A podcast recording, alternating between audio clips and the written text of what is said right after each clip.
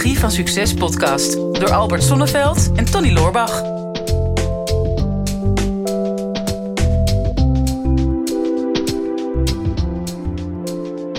Nou, Albert, dit wordt de laatste podcast voor vandaag.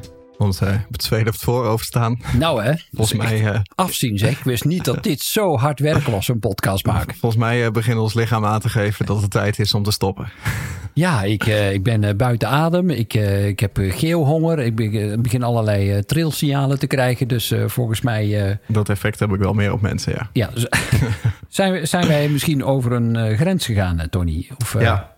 Ik denk dat, dat mensen onze spontane intro-stukjes die steeds toeleiden naar de vraag die toevallig is gesteld, heel erg weten te waarderen. Want het is niet doorzichtig of cheesy of zo, zoals we elke podcast beginnen. Nee, nee, nee, nee. nee. Maar um, volgens mij was er een vraag binnengekomen over die tot. Klopt, ja. Ja, een uh, vraag van, uh, van Yuska. Yuska die vraagt... Um, hoe leer je goed luisteren naar je lijf, zodat je niet steeds over je grenzen gaat? Dus dat treft, want daar hadden we het net over. Ja, Toevallig. Puur toeval. ja. Goh, ja. Hoe, hoe leer je? Hoe leer je dat? Nou ja, um, in feite is dat misschien wel een van de moeilijkste dingen die je, die je kunt hebben voor jezelf. Omdat we hebben het in de vorige podcast ook gehad over gewoontes. En, en je zit nou eenmaal in die gewoontes. En je gedrag is voor 95% inmiddels onbewust geworden. Als je zo rond de 35 bent, zeggen neuropsychologen. Mm Dus je hebt maar een bandbreedte van 5% om je bewust te worden van dat je over je grens gaat. En ik, ik heb die, die vraag heel vaak gesteld gekregen. Want uh, nou ja, ik word vaak op internet gevonden als expert op het gebied van stress en burn-out. Mhm. En afgelopen week uh, hoorde ik ook weer uh, van, een, uh, van iemand uit de luchtmacht die zei van goh, ja, we, krijgen, we komen soms terug van een missie. En we zouden zo graag willen leren of een van onze collega's misschien toch uh, met een posttraumatische stressstoornis zit. Uh, maar hoe herkennen we die signalen? En dan, dan zei ik van ja, het, het, is mogelijk dat je die signalen ziet en ik kan ze zo opnoemen voor je waar je dat aan kunt herkennen dat iemand over een grens is gegaan. Maar dan kom je met een tweede als probleem. militair. Ja, als militair ben ja, Als je uitgezonden wordt, ga je toch altijd over de grens? Ja, is zo... in Nederland nooit oorlog? nou ja, ik heb nog wel eens zelf interne conflicten misschien. Uh... ja, oké, ja. Maar dan ga je niet over je grens. Nee, nee, nee dan ga je niet over. Oké, nou, gaan we verder. Fijn, fijn dat je bij de les bent, uh, Tony. Jee, man. Maar goed, um, dus als je over een grens gaat, dan, dan kun je dat misschien bij een... Je kunt bij een ander vaak heel goed zien wat de signalen zijn. Mm -hmm. Maar als je dat vervolgens tegen die ander zegt van... Goh, ik maak me een beetje zorgen, want ik zie dat je... Uh, snel geïrriteerd bent. Ik merk dat je een kort lontje hebt. Ik merk dat je slecht kunt concentreren. Of je, je, je ziet er zo moe uit de laatste tijd. Dan is maar de vraag of die ander bereid is om dat ook te accepteren. Dat die mm -hmm. problemen er zijn. Of die signalen er zijn. Want dat betekent weer dat je ook bereid moet zijn om de onderliggende problemen die daarbij horen, die dat veroorzaken, ook werkelijk aan te gaan. Mm -hmm. En dat zijn twee totaal verschillende dingen. Ik ben nooit zo geïnteresseerd in die signalen. Ze helpen wel als een eerste aanzet om mensen bewust te maken. Mm -hmm. Maar dan komt het grootste probleem. Op het moment dat ze erkennen dat er ook werkelijk spanningsbronnen onder zitten. Ja, dat betekent ook dat je er iets mee moet doen. Ja. En heb je die bereidheid al en ben je er aan toe om daarmee aan de slag te gaan? Ja, maar ook wel, want kijk, toen ik de vraag in eerste instantie las van hè, hoe leer je luisteren naar je lijf, zodat je niet steeds over je grenzen gaat. Als ik die vraag dan lees, dan denk ik van nou, het antwoord zit al in de vraag. Je moet luisteren naar je lijf, zodat je niet over je grens gaat. Dus dat ja. wordt een korte podcast. Ja. Maar um, daarvoor moet je natuurlijk wel een referentiekader hebben. Hmm. En, en ik heb zelf dat verschil ook wel gemerkt. Um, de afgelopen jaren. Ik vind het, het, het meest tastbaar is als je het bijvoorbeeld vergelijkt met toen je student was. Toen uh, kon je vijf dagen in de week op stap gaan. En dan uh, ja, was je wel even brak. Maar toen kon je daar heel goed tegen, zeg ja. maar. Hè? En dan hoor je op een gegeven moment mensen zeggen van... Nou, ik merk nu toch wel echt wel dat ik ouder begin te worden. Want ik kan mm. er niet zo goed meer tegen. Want ik ben nog dagen nadat ik op stap ben geweest... ben ik nog brak, ja. bij wijze van. Um, en ik denk dan altijd van ja, volgens mij is het niet zozeer dat je ouder bent geworden, dat je er nu niet meer zo goed tegen kan. Maar je bent je veel bewuster geworden van hoe hoog je energie was als je dat niet deed. Mm-hmm. Dus het contrast is veel groter. Ja. Hè, op het moment dat. Um, ik heb afgelopen weekend heb ik dan uh, wat, uh, wat biertjes gedronken. Want ja, wij gaan in oktober met het hele team naar Oktoberfest. Ja. En ik dacht van ja, het is al juni. Het wordt tijd om te gaan trainen. Ja, dus uiteraard. ik zat samen met mijn broer en we hebben net, en hadden net iets te veel biertjes gedronken. En ehm, toen werd ik 's ochtends wakker. En toen moest ik denken aan een schitterende uitspraak. Energie is hoe je 's ochtends wakker wordt. Hmm. En er zit eigenlijk zit zoveel in. Als Ja. je 's ochtends wakker wordt, hoe voel je je op dat moment? En dan niet alleen fysiek, maar ook gewoon van wat moet ik deze dag gaan doen? En krijg ik er energie van of zie ik daar als een berg tegenop? Dat is energie. En ik merkte toen heel goed van, oh, ik heb nu geen energie, hè, want ik heb gedronken, dus ik ben hartstikke brak. Ja. En ehm, ik merk dan van, oké, dus nu zegt mijn lijf heel duidelijk van je moet even rustig gaan doen, want je bent niet energiek. Omdat het contrast zo groot is ten opzichte van de dag ervoor. Ja.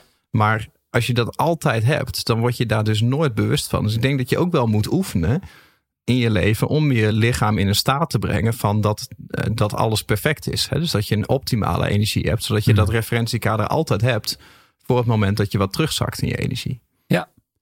Ja, dat is, dat, is, ehm, dat is het eerste. Maar, en dan komt er nog zoiets bij als leeftijd. Precies wat jij zegt. Hè? Want de signalen die je had van tien jaar geleden willen niet meer, wil niet zeggen dat dat eh, signalen zijn die je nu hebt. Hè? Je, je hebt sowieso, denk ik, ieder mens heeft wel een bepaalde zwakke plek. Een, Mhm. een gevoelige plek. En bij de een die krijgt dan eh, last van zijn nek, de andere eh, van zijn schouders. Weer iemand anders zal zeggen van nou, als ik over een grens ga, dan krijg ik last van hoofdpijn of migraine. Weer iemand anders krijgt de knoop in zijn maag of krijgt uitslag in zijn huid. Of, eh, Mhm. Nou, er zijn allerlei signalen waarvan je eigenlijk al weet, misschien had ik dat zelfs als kind al. Als ik dan op school in een examentijd zat, dan, dan begon ik dat soort klachten te krijgen.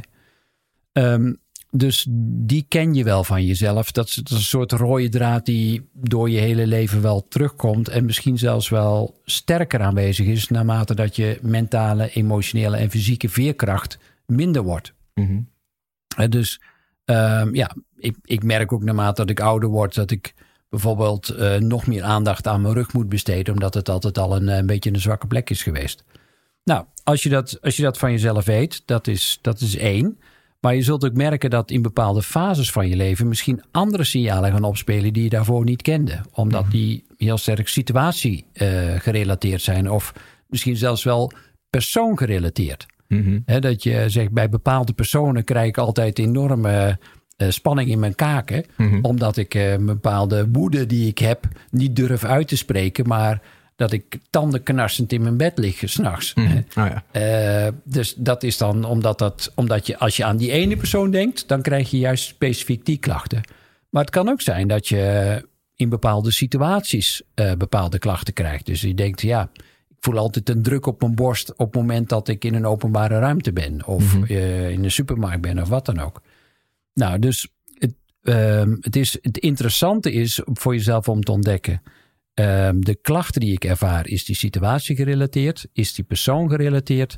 En heeft die ook te maken met bepaalde fases in mijn leven? Mhm. Dus zo kun je voor jezelf al een soort overzicht gaan creëren. ehm, om ja, precies wat de vraag ook is: hoe ga ik ze herkennen, die signalen? Ja, en eh, weet je, als, als ik naar mijn, eh, naar mijn eigen ervaring kijk. Ik, ik kan me herinneren uit eh, de tijd dat nadat ik een burn-out had gehad. eh, toen ben ik bijvoorbeeld met een personal trainer aan de slag gegaan. Om, om heel anders met mijn energie om te gaan. Hè. Dus dan keken we naar voeding en naar slaap en naar stress, naar bloeddruk, maar natuurlijk ook naar trainen. En ik merkte toen op een gegeven moment dat toen ik een hele tijd gewoon met, met hem aan het trainen was, dat dat, dat dat goed ging. Maar dat ik me heel bewust werd van hoe goed die training dan ging. Dus als ik bijvoorbeeld eh, de ene week eh, heel sterk was en de andere week niet, dan was hij ook altijd bij de hand genoeg om te zeggen van ja, maar je hebt eh, eh, 12% kla- krachtverlies sinds vorige week. Hè? Dus vorige week dezelfde oefening, dezelfde dag, maar je bent 12% minder sterk, bijvoorbeeld. En dat, eh, dat maakte mij dan altijd heel bewust van. Dan, dan wist ik het zelf niet, maar dan zag ik het ineens van oké, dus het gaat behoorlijke Hmm. percentages. En meestal hing dat samen met eh, met stress bijvoorbeeld. Ja. Ik heb zelfs een keer gehad, dan, dan lag ik zo'n halter uit te stoten. En op een gegeven moment werd ik gewoon een beetje emotioneel. Hè? Dus ik Hmm. kreeg traantjes in de ogen. En toen zei ik dat ook tegen hem. Ik ik weet niet wat het is, maar ik word er een beetje emotioneel van. Ja, Terwijl een halter omhoog duwen is natuurlijk niet een heel emotioneel proces. Maar omdat je, je zoekt Nou, zeg maar... misschien was de associatie dat je het wel heel zwaar hebt in je leven op dat moment. Ja, klopt. Ja, maar wat er dan gebeurt is, het is natuurlijk een hele fysieke manifestatie van dat je door een, een grensje heen probeert te duwen. Van Ja. nou, eigenlijk ben ik niet sterk genoeg vandaag, maar op wilskracht lukt het mij wel.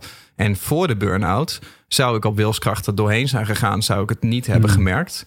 En na de burn-out merkte ik het ineens wel. Van oh, oké, hier zit precies dat punt Ja. waarop, het eigenlijk, waarop ik eigenlijk moet stoppen. Hè, waarop ik het rustiger aan moet gaan doen.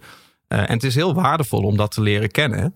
Eh, te leren herkennen van wanneer is nou dat precies dat moment. Hè? Van dat moment dat ik alles uit mijn handen laat vallen en dat ik op de bank ga zitten. In plaats van dat ik nog net even wat harder doorga. Ja. Maar ik denk dat je dat heel erg kan opkroppen. Ehm, simpelweg omdat je niet bewust bent van hoe het voelt om aan de andere kant te zijn. Ja. Nou, laten we toch eens een, ehm, een poging wagen om in ieder geval wat meest voorkomende signalen van je lichaam ehm, in ieder geval te benoemen in deze podcast. Zodat je misschien jezelf daarin wat meer serieus kunt nemen. En het zijn weer algemene termen. Dus ik, ik zeg altijd, het is altijd subjectief hoe jij het beleeft. En het is ook heel lastig om dat te vergelijken met bijvoorbeeld een half jaar geleden. Maar als je het nou eens uitzet op een schaal van 0 tot 10, eh, waarbij 0 nauwelijks geen klachten en 10 heel veel klachten, dan is bijvoorbeeld eh, snel geprikkeld zijn. Eh, nou, is dat iets wat je herkent? Hè? Dus heb je allerlei zenuwtrekjes? ga je bijvoorbeeld nerveus trillen met je been? Of zijn er andere dingen tikken of trommelen met de vingers? Misschien ken je dat wel. Of een kort lontje hebben. Of soms op het dashboard gaan zitten hengsten op het moment dat je in de file terechtkomt. Ehm, en ge- geïrriteerd zijn, eh, boos uitvallen naar mensen die er eigenlijk helemaal niks aan kunnen doen. je staat heel veel betekenend te, te Ja, lachen. ik herken heel veel, ja. Ja. Oké, eh, dit is klantenbinding wat hier gebeurt op dit moment. Hè. ja. En dan ehm, nou, een ander ding, een van de eerste dingen waar je ook aan kunt merken dat je over een grens gaat, is, is slaapprobleem. Dus eh, moeilijk inslapen of moeilijk doorslapen of onderbroken worden tijdens je slaap. Nou, dat zijn ook dingen waarvan je denkt, waar, precies wat jij zei, als je niet uitgerust wakker wordt, slaap. Ja, vroeger was dat zo'n stoer ding. Ik zeg dan vroeger, maar toen ik 25 jaar geleden voor het eerst met Anthony Robbins in contact kwam, dan was het eigenlijk heel stoer om te zeggen dat je maar vier of vijf uur slaap nodig had. Weet je wel, Mhm. wat, wat moest je anders de hele voormiddag in bed doen? En Ja. nou ja, super productief en vroeg opstaan, het maximaal uit je dag halen. En ik heb mezelf daar jarenlang in ieder geval mee voor de gek gehouden. Want ik dacht, nou, die slaap heb ik niet nodig en dat is voor watjes. Maar ik ben er zo achter gekomen dat slaap een van de belangrijkste factoren is als het gaat over vitaliteit. Mhm. Dus gaat daar iets mis? En een stelregel is een beetje als je drie maanden lang minder dan eh, drie maanden aan ingesloten, minder dan vijf uur per nacht slaapt, dan kan het niet anders dan dat je energie naar beneden gaat en dat er ook een structureel probleem onder ligt. Het is Mhm. niet normaal als je zo weinig slaapt. Mhm. Dat is maar voor een heel klein percentage van onze bevolking weggelegd dat ze met minder slaap toe kunnen. Er wordt vaak gezegd, ja, Edison en Mhm. nou ja, weet ik veel wat, allerlei belangrijke grote mensen die, oh, Churchill en weet ik het wel, die konden allemaal maar heel, met heel weinig slaap toe. Maar stop, stop ermee om jezelf daarmee te vergelijken. Ehm, laat eerst maar eens zien dat je goed kunt slapen. Dan kun je daarna misschien bewijzen dat je het ook goed kunt zonder. Maar begin met het eerste. Als je slaapproblemen hebt, neem ze serieus. Ja. ja, en dan hebben we natuurlijk een hele reeks van fysieke klachten. Ehm, ja, ik denk bijvoorbeeld aan rugpijn, hoofdpijn. Ik heb ze al genoemd. Duizeligheid, maagklachten, hartklopping, hoge bloeddruk. Allerlei stressgerelateerde klachten Mhm. die je niet weg kunt slikken met paracetamol of met de Mesta, Resta, Oxazepam of nou weet ik hoe ze allemaal Je heten. bent toch goed op de hoogte. Ja, nee, dat is gewoon omdat, weet je, ik, ik geloof er gewoon niet in. Dat, dat, dat Mhm. is puur symptoombestrijding. Ik, ik zeg altijd, je kunt toch ook niet als je in je auto rijdt eh, en er begint een lampje te branden op het dashboard, dat je denkt, oh, daar plak ik eens een sticker overheen. Ja, nou, kan wel, maar niet heel lang. Nou, niet heel lang. En het gekke is, als dat met onze auto gebeurt, dan wow man, dan weten we niet hoe snel we dat ding aan de kant moeten zetten. Dan bellen we de AWB en oh help, eh, schatje, mijn, mijn, mijn brandt een lampje. En misschien niet eens een, een, een, een ernstig lampje, maar goed, er brandt iets, dus die auto moet aan de kant. Maar die signalen die ons lichaam afgeeft, of onze psyche, ja, dat zijn gewoon die lampjes die branden op het dashboard. Plak er geen sticker overheen in de vorm van de tweede of de derde of de vierde paracetamol die week. Mhm. Stop met doorrennen. En neem de tijd om voor jezelf te onderzoeken waarin doe ik mezelf geweld aan op dit moment. Mhm. Want blijkbaar ben je iets aan het doen wat niet gezond is voor jezelf. Ja. En neem dat serieus. Ja, we denken dat het, het eh, herkennen is denk ik wel moeilijk. Omdat de meeste mensen inderdaad van nature is iets hebben van nou, hè, ik ben geen aansteller. Eh, Dan, hè, want ik zet nog wel even door. Of ik doe het, ik doe het op karakter. Dat is ook Ja. zoiets wat Oh ja. positief bedoeld is. Ja. Maar dat is eigenlijk niet zo. Want iets op karakter doen klinkt niet als dat, wat, wat heel soepel is gegaan. Nee. Ehm, dus dus het, het herkennen, het durven toegeven. Ehm, maar ook wel de noodzaak eh, om ermee te dealen. Hè? Dus, dus om er op dat moment mee, eh, iets mee te doen. En ik, kijk, ik merkte dat dan met de trainer bijvoorbeeld. Dat ik dacht van oké, hey, fysieke grens. Ik merk, ik word emotioneel. Of hey, ik krijg een kort lontje. Ja. Dus het wordt tijd om even weer rustig aan te gaan doen. Maar Hmm. ik kan me herinneren, ik was ooit een, eh, een week mee met, eh, met Wim Hof toen naar, eh, naar Polen. Ja. Ja, naar Polen zonder kolen. Ja. Een, een, week, een week confrontatie met kou en angst. En dat, staat ook, dat begon elke ochtend met, met meditatie. Hè? Dus ademhalingsoefeningen en meditatie. En ook wel echt, echt eh, oefeningen die er echt heel fors in hakten. Hè? Waar je gewoon met die eh, overoxidatie of met die meditatie... dat je jezelf ook gewoon echt in een hele andere, hele andere modus kon krijgen. Ja. En zat eh, tegenover mij zat een, een man, hele grote sterke kerel, twee meter lang, twee meter breed. Maar op de derde dag tijdens die ochtendmeditatie, ja, die zat gewoon echt als een klein meisje in de hoek te huilen. Ja. Sorry dat ik het zo zeg, maar dat is het eerste hoe dat bij mij Ja. binnenkwam. En ik dacht van, jezus, die, eh, daar is echt heel veel losgekomen. Eh, Gewoon wat er dus al in zat. En Hmm. eh, hij was dat ook niet van plan om dat los te laten. Maar gewoon door even wat meer in zijn lichaam te zijn. Ja, opende dan een paar deuren waar hij misschien wel 30 of 40 jaar aan onverwerkte emoties had opgeslagen. Precies. En ik denk dat, dat dat is zo natuurlijk om dat te negeren en daar niet iets mee te gaan doen. Ja, want dat is vaak het probleem. Hè? Want er wordt dan de vraag wordt gesteld van ja, hoe herken ik die signalen en hè, dat ik niet over de grens ga. Maar vaak is er een belang Mhm. om, om dat niet te herkennen. Mhm. Want als je het gaat herkennen, of liever gezegd erkennen, dan kom je erachter dat je misschien structureel een aantal dingen in je leven hebt gedaan die. ja, ik, ondertussen zie ik weer dat. ja, ik zit die drie lege glazen in paniek te zoeken naar. eh, mijn lichaam geeft aan dat ik dorst heb. Nou, Ja, dus ik ja, probeer daar naar te luisteren. Dat is ook, dat is ook weer zo'n ding. Maar ehm, dus, dus er is een belang om het, om het ehm, misschien maar niet te erkennen. Want dan erken je voor jezelf, als er signalen zijn, dat je misschien jezelf jarenlang eh, geweld aan hebt gedaan.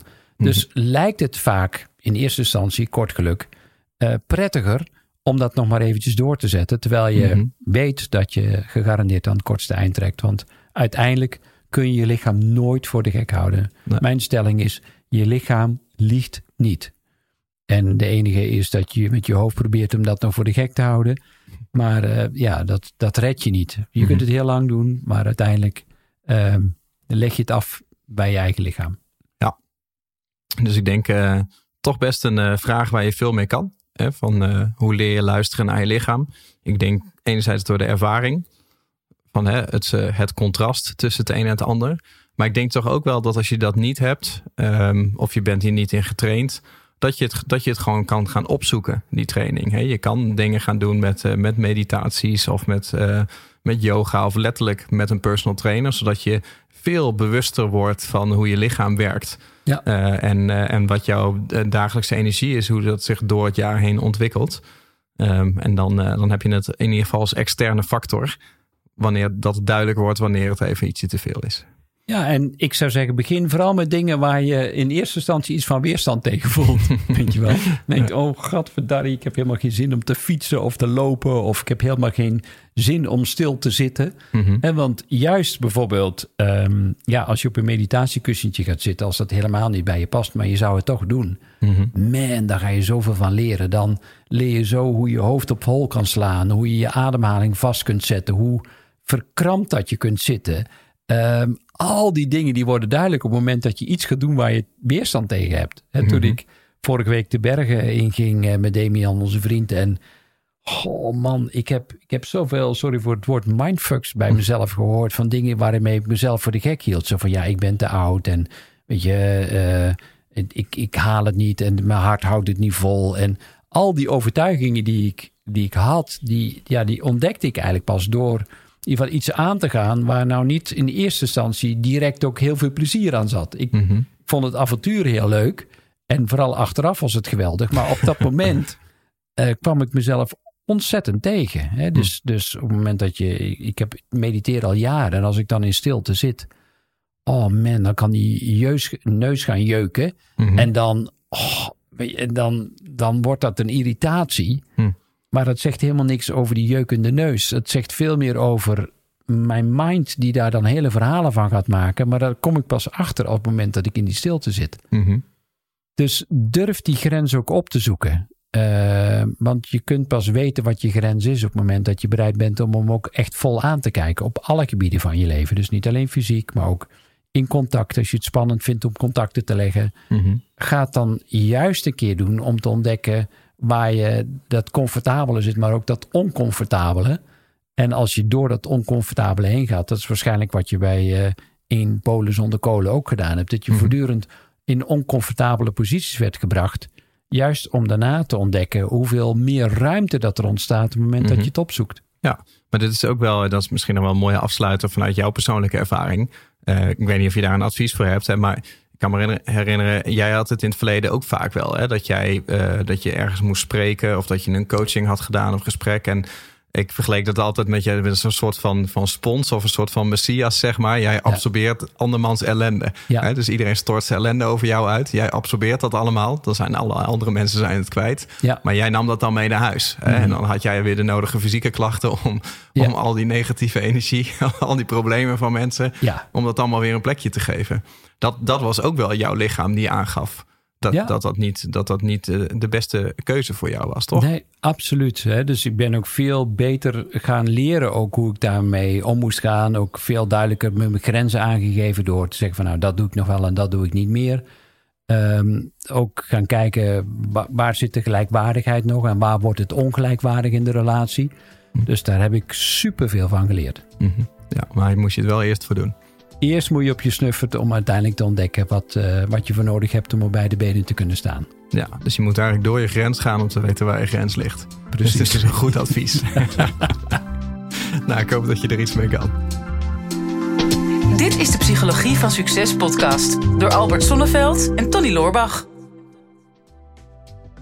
Ja, beste luisteraars, dat was hem alweer voor vandaag. Weer een aflevering voorbij van eh, de psychologie van succes. Ik hoop dat je het waardevol hebt gevonden. En ehm, wat je ons dat ook zou willen laten weten. Eh, mocht je nog niet geabonneerd zijn op onze podcast, doe dat dan even. En wat we heel erg tof zouden vinden, is als je ook even een review zou willen achterlaten. We vinden het natuurlijk heel leuk om te horen van jou wat je van de podcast vond, welke inzichten je eruit hebt gehaald. En om dat natuurlijk in de review-sectie terug te gaan lezen. Heb je nou een vraag en je zou graag met jouw vraag in de uitzending willen komen? Stel hem dan op eh, de social media. Onze kanalen zijn vooral LinkedIn en natuurlijk Instagram. De beste vragen pakken we eruit en grote kans dat je dan terugkomt in deze podcast.